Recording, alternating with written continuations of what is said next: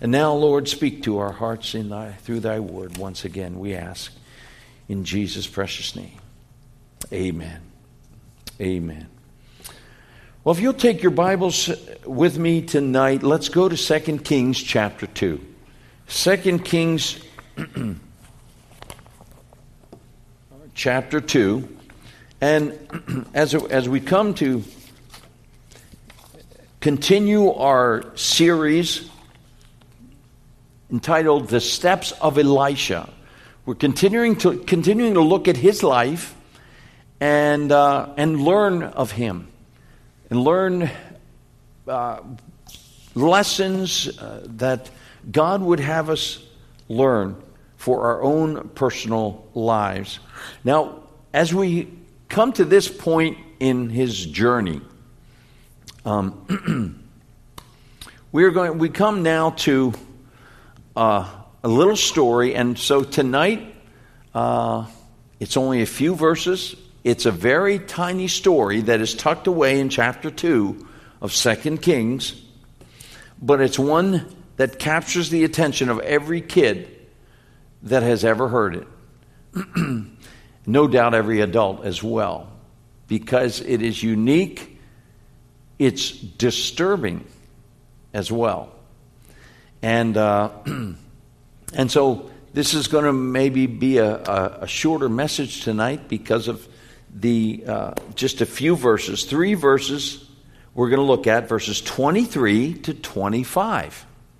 Okay, so if you will read along with me, beginning at verse 23 of 2 Kings chapter 2.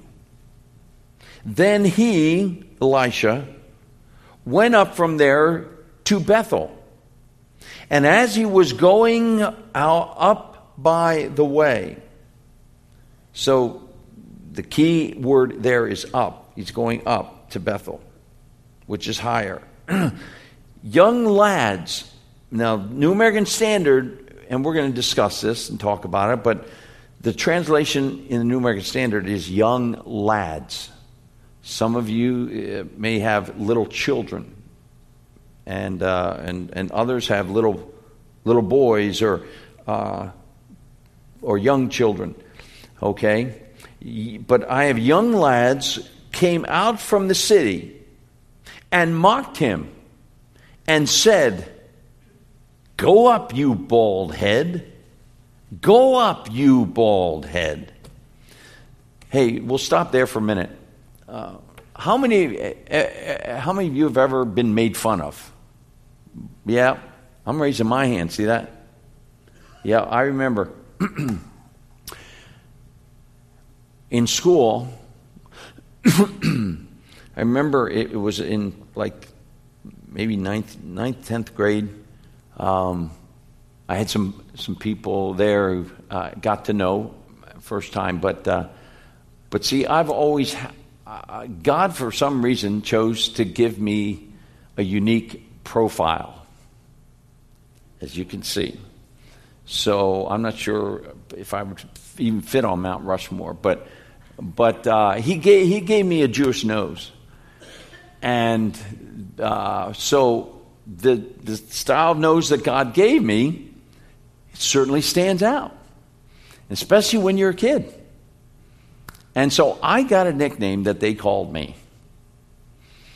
Okay. So I've never told this to anybody, I don't think, here.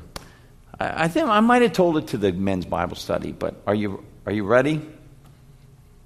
Okay. Now be serious. Okay. My nickname was Chicken Hawk. Don't laugh. Chicken Hawk. I'm telling you. I'm telling you. Now, as a kid, you, you're walking through the, the hallways. I went to public school. Walking through the hallways, and hey, Chicken Hawk. My head's down there, and everybody points. That's Chicken Hawk over there. And, you know, uh, later on, uh, I got to laugh at it, you know, but but there, there's, there's, there's, you know, maybe there's something that, that you were called names or um, by people. Maybe it's people in your family or, or, in school or at work or something. But, but you got, uh, you got attacked in some way. And, uh, and throughout life, we as believers are always going to be, um, be attacked in some form, some fashion, whether it be persecution or mocked for our faith. How many times have you seen a Christian, you know, a public, a public figure who is a believer, just mocked to no end in the media? And they just, they just, uh, you know, and, and, and, all they do is sarcasm and, and tear them down if, if, if they show any conservatism or, or stand on, on the principles of God's Word. But we are to expect this. It's going to happen. Uh, and this happened now to Elisha.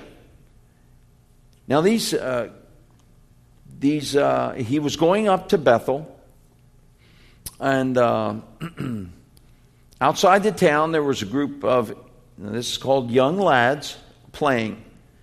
Now, um, this is the way some critics and skeptics have, have read this, okay? So let me read this to you, okay?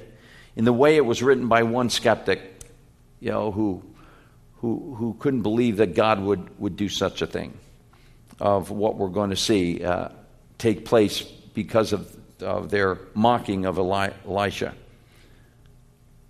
And uh, we know, we know what, ha- what happens next. Uh, let, let's just look at that first before I read this, okay? They're making fun of him. Verse 24 When he looked up behind him and saw them, what did he do? He cursed them in the name of the Lord.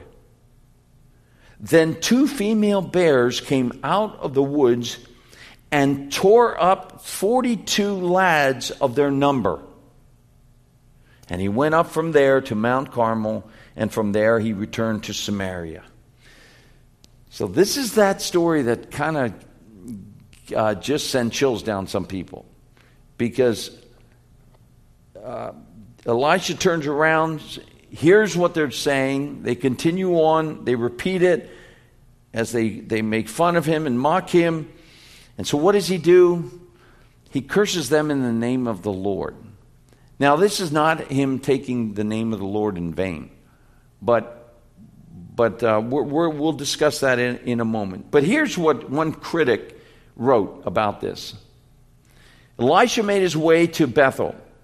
Outside town, a group of children playing. Elisha was happening to pass by. Innocently, a child took note of the fact that the prophet was bald and commented about this. The other children took up this theme and chanted or sang it, thinking that Elisha would see the fun in it all. The grumpy prophet did not see anything funny about this at all. Instead, he exploded in anger and pronounced a curse upon the children, so that two bears came on them and were they were brutally maimed. End quote. That's someone who looks at this and goes, "Yeah, if that if, if that's the kind of God you serve, are you kidding me?" You know, and and uh, you know when when somebody uh, speaks of the suffering in this world it, and it's hard when you watch a child suffer, right? And, and, and, and they go, why would God allow this child to die? Or why are they, are they allowed to suffer in this world? And so, therefore, that is an excuse for people to say, I don't believe in your God. I don't believe in the God of the Bible. Why is there all this evil and suffering and everything else? But I want us to, to look at a few things here in this little account okay? And then, we, believe it or not, there are some lessons for us to learn in this uh, account uh, that is given to us. uh, now, Jericho was about 25 miles away from Bethel. So he left, remember, he left Jericho, he went to Bethel, that was about 25 miles, a hot, a hot walk. Now, Jericho was uh, about 1,300 feet below sea level. But Bethel was about 2,000 feet above sea level. So just think of that for 25 miles, what, the, what kind of walk that had to be for him. He had to go up, up, up. And that's why they, these, these um, young ones, uh, when they mocked him, they said, Go up, go up, because they saw him going up and uh, go, going to Bethel, and, and they mocked him. But here's something interesting about Bethel, okay? All we do is we see, see the name Bethel there, and some kids. Where did they come from? They came out of the town of Bethel. They came out, notice it says they came out from the city and mocked him. There's a good possibility they knew who Elisha was. There's a good possibility uh, that they heard he was coming. Uh, there was a, in Bethel, there was a small school of the prophets. Remember, we talked about the school of the prophets that uh, the prophet, uh, you know, young men would go to to become a prophet, and they would be trained and to see if they're uh, fit for the ministry of, of, a prophet. But they had these schools of the prophet, and one was in, in Bethel. But the thing about Bethel is it's one of the two cities that King Jeroboam had designated as places of worship for the northern kingdom of Israel when Solomon's kingdom was divided. Okay? So King Jeroboam, uh, king of the north, uh, once it, it was divided, he feared that the two kingdoms would end up coming back together again. He didn't want that. And so, so that that uh, his, the people of the north, the tribes of the north, wouldn't be tempted to go down to Jerusalem, to Judea, and, and, and go to Jerusalem to worship in the, in the temple. To keep them from doing that, he made a bold move and he established two places, uh, places of counterfeit worship in Israel, there in the northern part. One was in Dan, at the northern edge of Israel, and the other was in Bethel at the southern edge of Israel. Now, Bethel was actually close to Jerusalem, but he, did, he, was, he was doing whatever he could to get, get the people to worship anywhere but the true and living God there in the temple. And so, one of these places he set up uh, a worship center was Bethel. And he made golden calves. And he put one of the golden calves in each city. And this was provided, these golden calves were provided for Israel to worship in Dan and also in the town of Bethel. So by this time, Bethel had become an extremely pagan place. You might even say something like, uh, you know, Sodom and Gomorrah uh, type. It, it was just evil. There was so much idolatry. And, and so we understand the culture of the town. To understand this, we have to understand the culture of the town what, and, and what the parents must have been like of the, these young people. Okay? and that these young people were being raised in idolatry. Okay, so so th- this is important to understand. So they came out and they were probably told about Elisha and he's coming. They knew he was a prophet. And now that notice they they said to him, they mock his bald head, so we know he doesn't have much hair. But he says, Go they said, Go up, you bald head, go up. Now, that there's an interesting um, idea that, that some scholars t- uh, tend to look at this as a possibility. When they said go up, uh, yes, it, it very well could have meant that, you know, the incline that we talked about, the sea level, he's, he's going up the, this, uh, you know, the incline up to Bethel. And so they're just saying, keep on the road, keep on going down your road, you bald head. But here's an interesting thought that they may be mocking him because they heard of the way Elisha was taken. Elisha was taken what? Up by a whirlwind. And the word spread. And so everybody began to, it, it, began. Did you hear about Elijah? Elisha, Elijah, actually. Elijah, when he was taken up in a whirlwind. So now they see the replacement. And so they, they, they kind of said, or maybe this may be their thought, saying, Oh, yeah, well, why don't you go? Elijah died somehow and, and, and went up. Why don't you do the same thing? Just disappear. So, I mean, that's one thought. But th- they make extreme fun of him. Now, the, uh, the term here, we want to focus here at this moment on the term, uh, the phrase used, young lads, that is in my, my translation, or little children. Okay?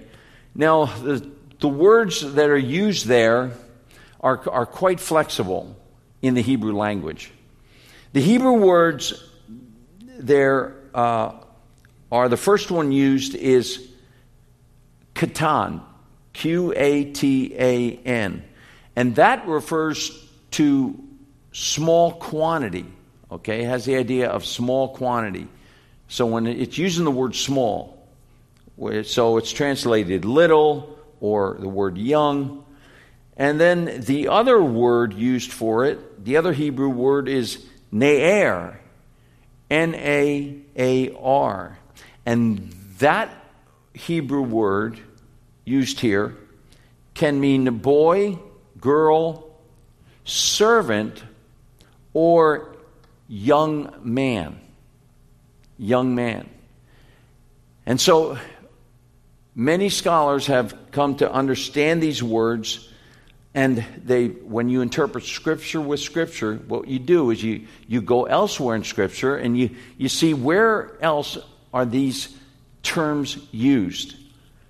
And and a number of bible scholars came to the conclusion because of the way these words are used elsewhere that these aren't like when you first read it you think of oh these little children ran out of bethel.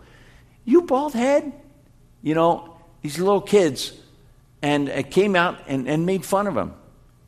But that is not the case if we look at, at uh, how this, uh, w- this word or these two terms were used, and they were used together. Katan Na'ar was they were used one after the other, uh, to uh, which were, was interpreted here, uh, young lads. But I want you to turn to 1 Kings 11. So let's go back to 1 Kings chapter 11, verse 14. 1 Kings 11, and we'll pick it up at verse 14, okay?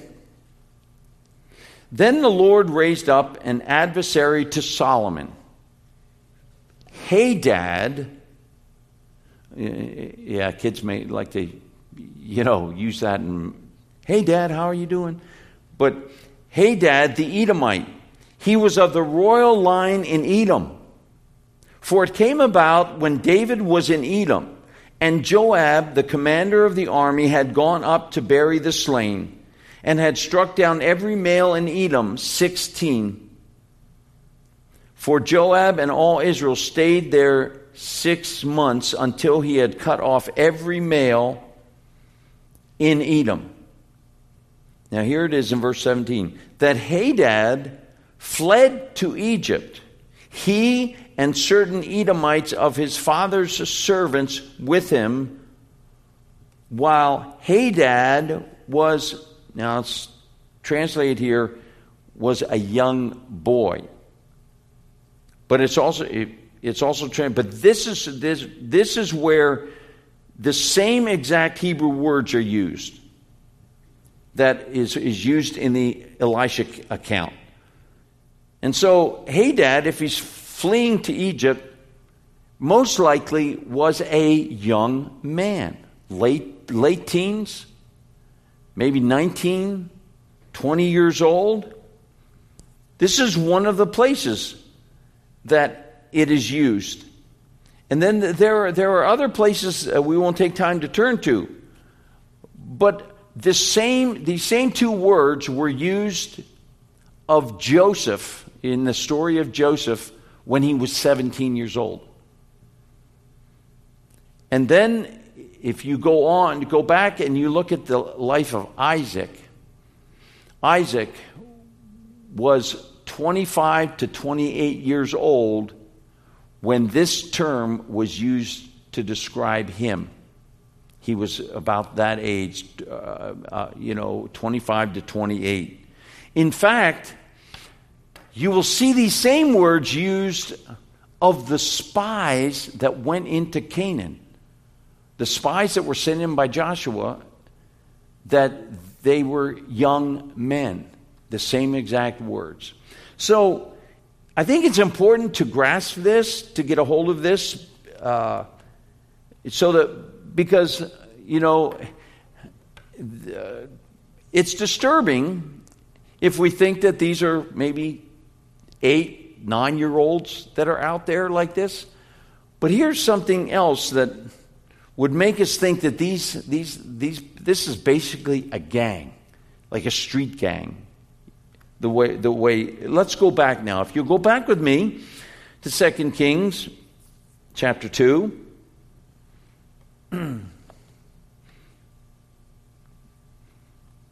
okay and verse 24 and he, he looked and he, he saw them he cursed them in the name of the lord. Then what happened? Then two female bears came out of the woods and tore up. Now what's the number there how many lads 42. Do you see that?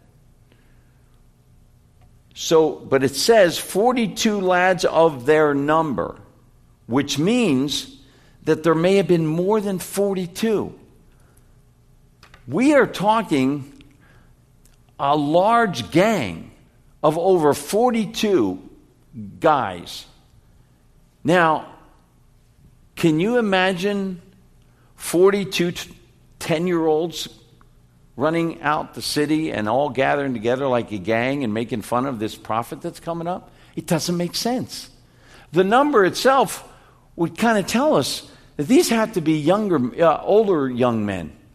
That uh, and so understanding that because because we see that this is a horrible account, but God was dealing with, we believe, young men. Okay, so hopefully this uh, um, this would you know uh, bring understanding to this passage as we read it the way it is it is laid out. Now, the, notice it says here uh, at the end that God sent out two male uh, female bears. They came out of the woods, and it says they tore up forty two lads of the group tore up. Now, that word tore up is the Hebrew word baka, B A Q A. And that word that, so this, we translate it tore up, that word in the, in the Hebrew, it basically means to break open.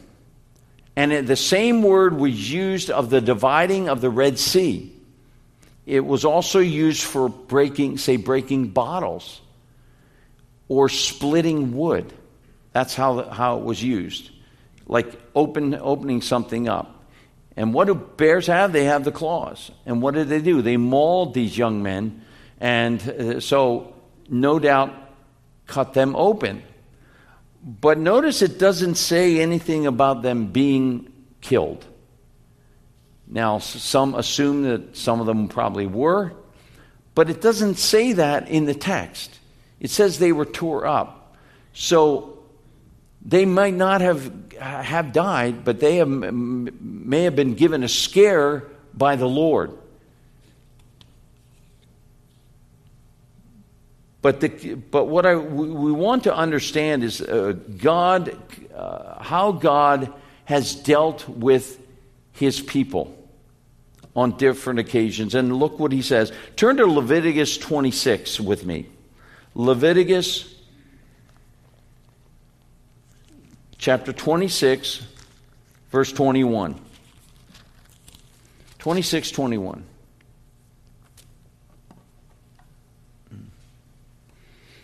Look what God says to the children of Israel through, through, it, through the law. Leviticus 26, verse 21 If then you act with hostility against me and are unwilling to obey me, I will increase the plague on you seven times according to your sins. God gets serious with the sins of Israel. Verse 22 And I will let loose among you the beasts of the field which shall bereave you of your children and destroy your cattle and reduce your number so that your roads lie deserted. Isn't that ama- amazing that this is here? That God is saying that if you are hostile towards me, and how would what is one of the ways that they could be hostile to God? Being hostile to his prophets. And that's exactly what was happening. Being hostile to the prophet is being hostile to God. And so he says, I'm going to let loose the beasts of the field. And they are going to come and uh, take away your children, destroy your cattle, and reduce your number. So, right there in uh, in Leviticus, in the law, God talks about the way he would use the beasts of the field to bring judgment. Now turn to Second Chronicles 36. Second Chronicles 36, 15.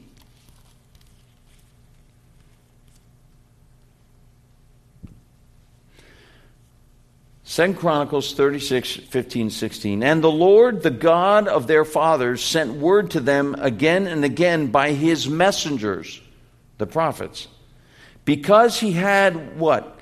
Compassion on his people and on his dwelling place. See, God ha- God's a God of compassion. we got to remember that. When you read that, we read this story, God is still a God of compassion. Remember the story of Jonah, right? When Jonah lacked compassion, he did not want God to spare Nineveh. But God told Jonah, These people don't know the right hand from the left hand. God had compassion. And so it says here, He had compassion on His people and on His dwelling place, but they continued, continually mocked the messengers of God, despised His words, and scoffed at His prophets until what? Until the wrath of the Lord arose against his people and there was no remedy. You see, God is patient, God is compassionate, but his people pushed him to the limits. And God finally said, okay, judgment is coming. Because they continually mocked and killed the prophets of God. And so that's exactly what, what happened here. But I want us to Uh, take these principles home with us. And one is that, that Elisha did not kill or harm these kids. What did he do? He put it in God's hands. He laid a curse out for him in the name of the Lord. In other words, he said, God, you take care of them. You take care of my enemies here. And God chose the method and how to do it. And how important it is that we understand, first of all, that, that God is the one who, who wants to carry out judgment in our lives and to defend us. Turn to 1 Samuel 24. 1 Samuel 24. I want you to see this account of David. 1 Samuel 24, 1 through 7. Here is the story of David in the cave, hiding in the cave of Adullam. And he's with his, his men. And Saul came down with 3,000 of his chosen men. And remember the, the story Saul ends up needing to go into the cave to relieve himself. So let's read verse 1. 1 Samuel 24. Now it came about when Saul returned from pursuing the, the Philistines, he was told, saying, Behold, David is in the wilderness of Engedi. Then Saul took 3,000 chosen men from all Israel and went to seek David and his men in front of the rocks of the wild goats. And he came to the sheepfolds on the way where there was a cave. And Saul went in to relieve himself. Now David and his men were sitting in the inner recesses of the cave. What a coincidence. yeah, no coincidence, but God. And the men of David said to him, Behold, this is the day which the Lord said to you, Behold, I am about to give your enemy into your hand, and you shall do to him as it seems good to you. So, what did David do? Then David arose and cut off the edge of Saul's robe secretly. Verse 5 And it came about afterward that David's conscience bothered him because he had cut off the edge of Saul's robe. And he said to his men, because they were they, they basically were telling David, go kill him. You have an opportunity. You kill Saul, your problems are solved. He's your enemy. He's trying to kill you, David.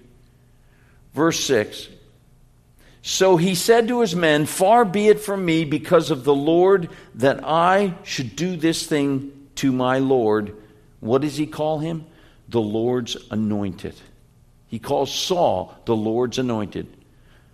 To stretch out my hand against him, since he is the Lord's anointed. He says it twice. And David persuaded his men with these words and did not allow them to rise up against Saul. And Saul arose, left the cave, and went on his way. What do we see in David here?